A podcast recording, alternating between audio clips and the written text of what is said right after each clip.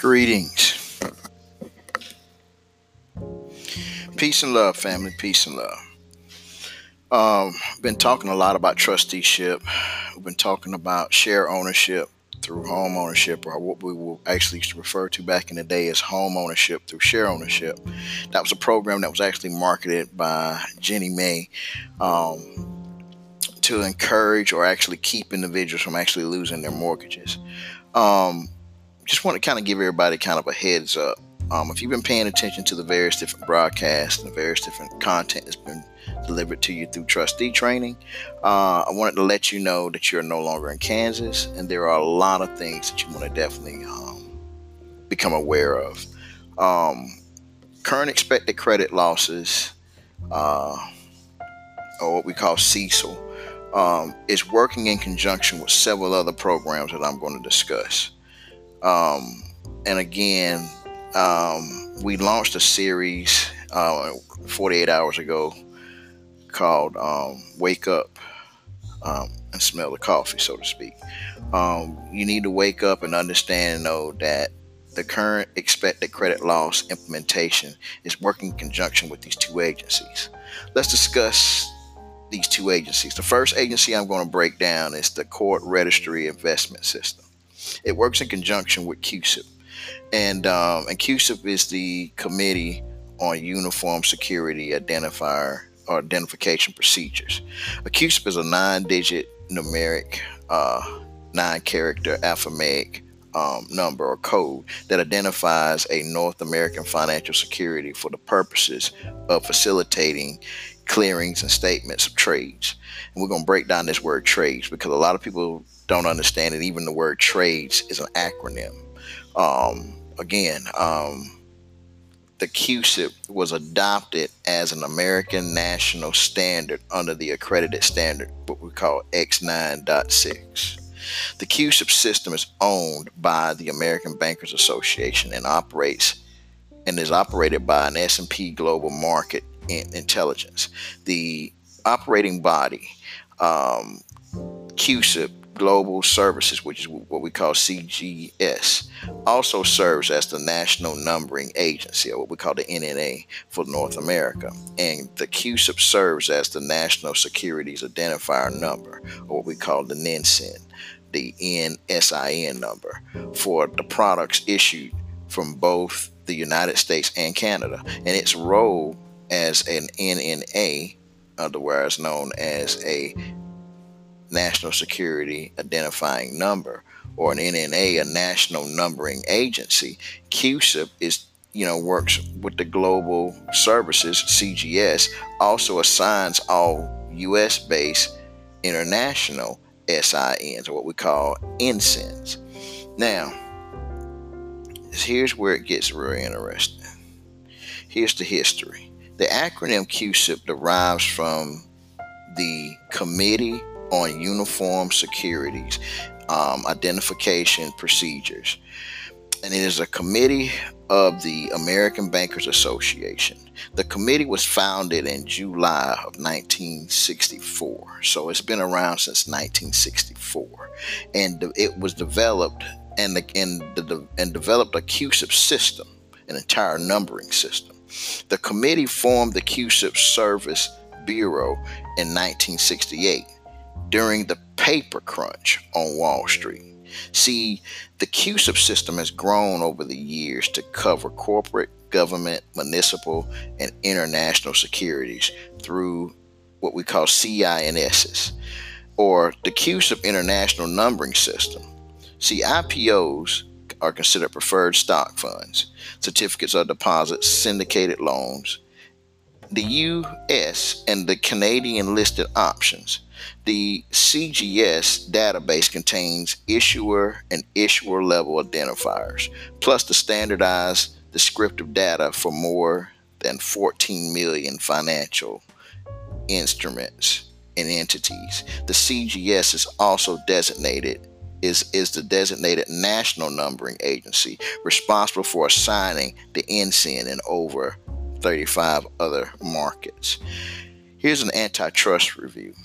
In November 2009, the European Commission charged the S&P Capital IQ with abusing its position as a sole provider of INSIN codes for the U.S. securities by requiring European financial firms, the ones that are in Europe, in the in the European Economic Area and the data vendors to pay licensing fee for their use.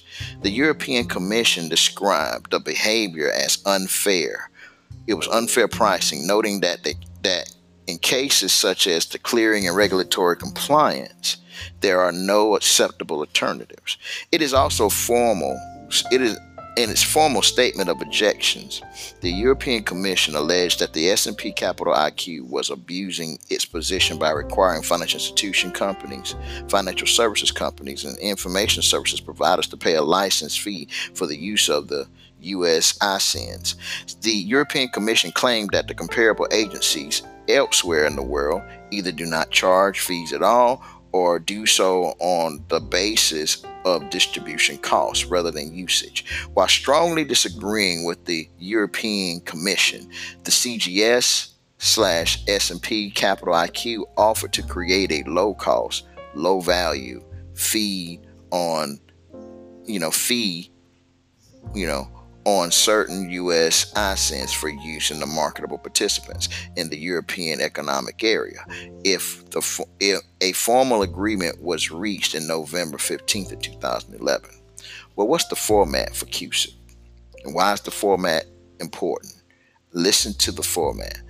A CUSIP is a nine character code. The first six are known as the base, you know, or CUSIP 6. And the unique identifier and, and, and uniquely identify the issuer. It also has the issuer codes, which are assigned alphabetically from the series that includes deliberate built-in gaps for future expansion. See, the seventh and eighth digit identifies the exact issue. The ninth digit is automatically generated, what they call the checksum. Some clearing bodies ignore or truncate the last digit. The last three characters of the issuer code can be letters in order to provide more room for expansion. Issuer numbers 990 to 999 and 99A to 99Z in each group of 1000 numbers are reserved for the in, for internal use. This permits the user to assign a issue number to an issuer which might be relevant to this holding, but which does not qualify for coverage under CUSIP numbering system. Uh, the issuer numbers such as 9900000 to 999999 and 99000A to 99999Z are also reserved for the user so that they may be assigned to non security assets or to number miscellaneous internal assets. The seventh and eighth digit identifies the exact issue, the format being dependent of that of that type of security. To the general numbers are used for equities and the letters are used for fixed income. For the commercial paper, for commercial paper, the first three issue characters is generated by taking the letter code of the, of the maturity month. The second issue character is the day of the maturity date with the letters used for the number over 9, the first security issue by any particular issuer is numbered 10. Newer issues are numbered by adding 10 to the last used number up to 80, at which point the next issue is 88 and then goes down by tens. The issue number 01 is used to label all options on equities for that issue. Fixed income issues are labeled using a similar fashion, but due to but but due to there being so many of them, they use letters instead of digits. The first issue is lettered AA, and then the next is A2, then 2A, and on to A3 to avoid confusion. The letters I and O are not used so that they might not be mistaken as digits of ones and zeros. CUSIPs also reserve the special characters. You know, they have like the apostrophes and the A with the circle and also the number sign for use of private placement. So whenever you see these in internal documents, these are private placement numbers, what we call PPNs, and they're used by the insurance industry. So, insurance industries use PPNs. Why is this important? A lot of you are going to end up dealing with CUSIPs, ISIN, and then also PPNs because of the trust owned life insurance policies that are being created. So, this is why this is important. This is why you need to know that, that this one agency is actually one of two that work in conjunction with these mortgage backed securities.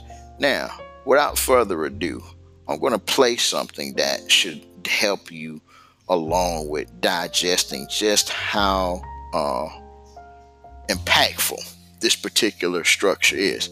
Now, keep in mind, most of the information that we cover dealing with this particular um, number is something that most individuals have to come to grips with. So I'm giving you what is going on with what we call the first layer, the first obvious layer um, dealing with mortgage backed securities. We talked about CECL implementation. Now I'm giving you the CUSIP and the second part you're going to hear about, which is called the CRIS, the Court Registry Investment System. These three entities are, are what's governing this entire infrastructure. Keep listening because if you listen long enough, you just might learn something.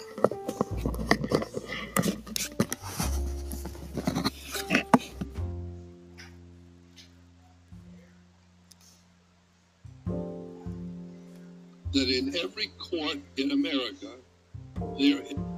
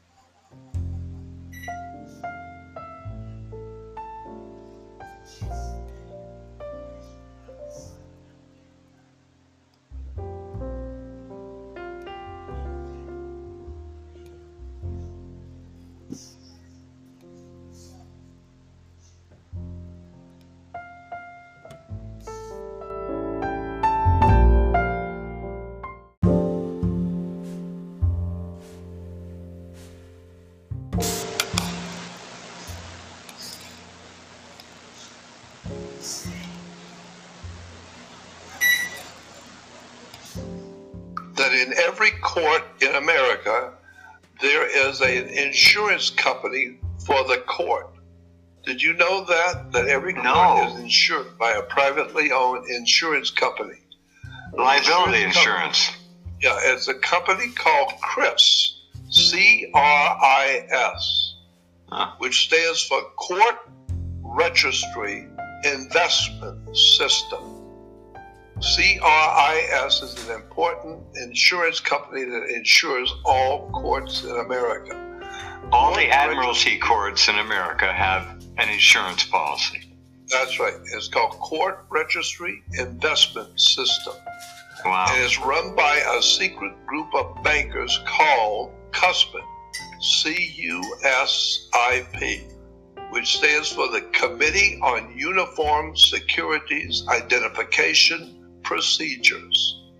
CUSPID, Community, no, yeah, Community uh, what am I saying? Community on Uniform Security Identification Procedures. Okay.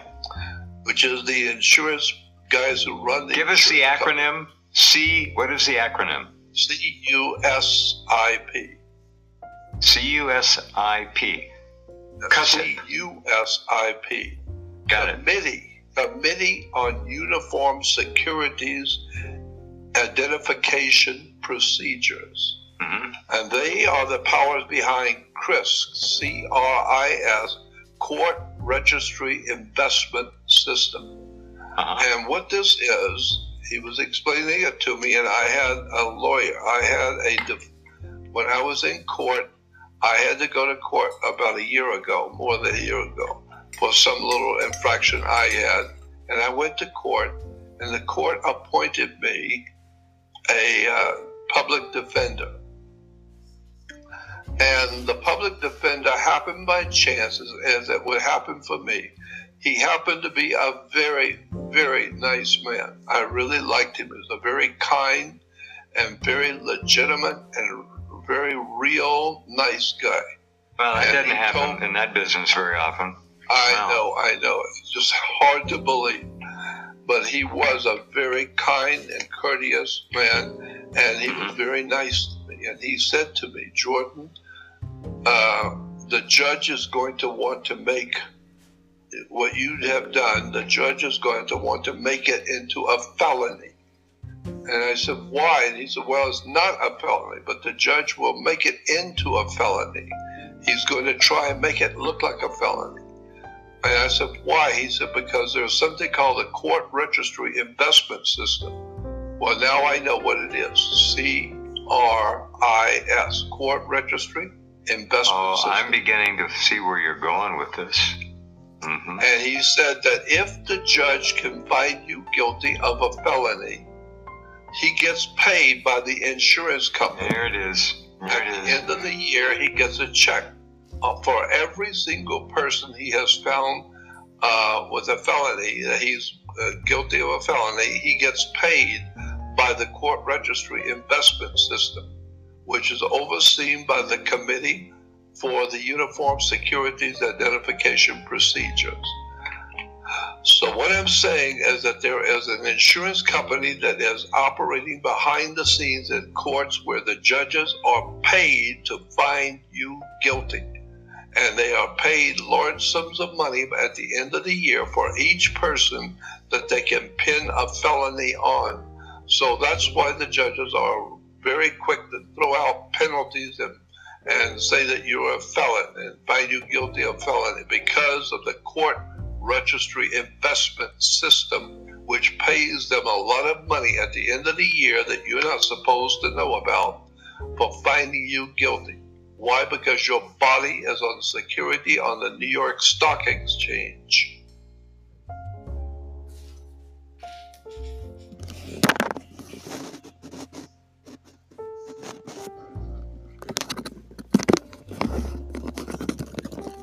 Now, what's most interesting about that information that was just that you just listened to is that a lot of individuals really have no clue on exactly how the CRIS, the Court Register Investment System, CECL, which is current expected credit losses, and then CUSIP, which is the committee, the committee, the actual committee that is used to create this numbered system. And CUSIP stands for the committee. It's, it stands for the Committee on Uniform Security Identification Procedures. So every time there is an interaction with the court, it's the equivalent of actually making a deposit into the Federal Reserve because those cases actually are assigned a CUSIP number, and those CUSIP numbers create uh, securities. A matter of fact, the number system identifies the securities, the value, the security, the value. You know, that's why they call it a charge, a security, a value that they're using to hypothecate into other commercial instruments. You've heard of the term trades, you know, like when you're in an exchange, you're actually dealing in commercial trade. But trade also is an acronym. And I know I don't think a lot of people really understand the acronym of what trade means in the Depository uh, Trust Corporation, or what we call the DTC. Under the Treasury Direct, the word trade has a meaning. It has a very deep meaning, and a lot of individuals, you know, unless you're really dealing in this type of um, information, you're going to really be able to um, follow how this goes. What is what does the, what's the trade stand for? Well, trade stands for Treasury Reserves Automated Debt Entry Systems. Treasury Reserve Automated Debt Entry Systems. See, on August 23rd of 1996, the Treasury Direct issued a final rule governing securities held in the commercial book entry system, or what we now call the Treasury Reserve Automated Debt Entry Systems. Uh, so the trades regulations are at Section 31 of CFR Part 357. The trades regulations provide the legal framework governing transfers and pledges for all commercially maintained Treasury book entry securities. The trades regulations are based on revised Article 8. In Article 8, mean, you know, it's the dealing with investment securities of the Uniform Commercial Code, or what we call the UCC, which is referred to as the revised Article 8.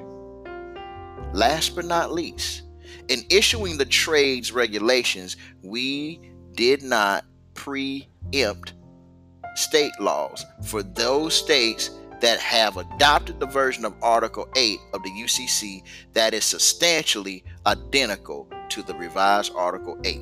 Now, I'm reading this information from um, Arbitrix um, activity stream because I posted for everybody to see. But I want to break this down. I want to give you the commentary between it so you can really understand because I'm going to be talking to you guys later on today about do you really understand what's going on? Wake up and smell the coffee. Peace and love, family. Peace and love.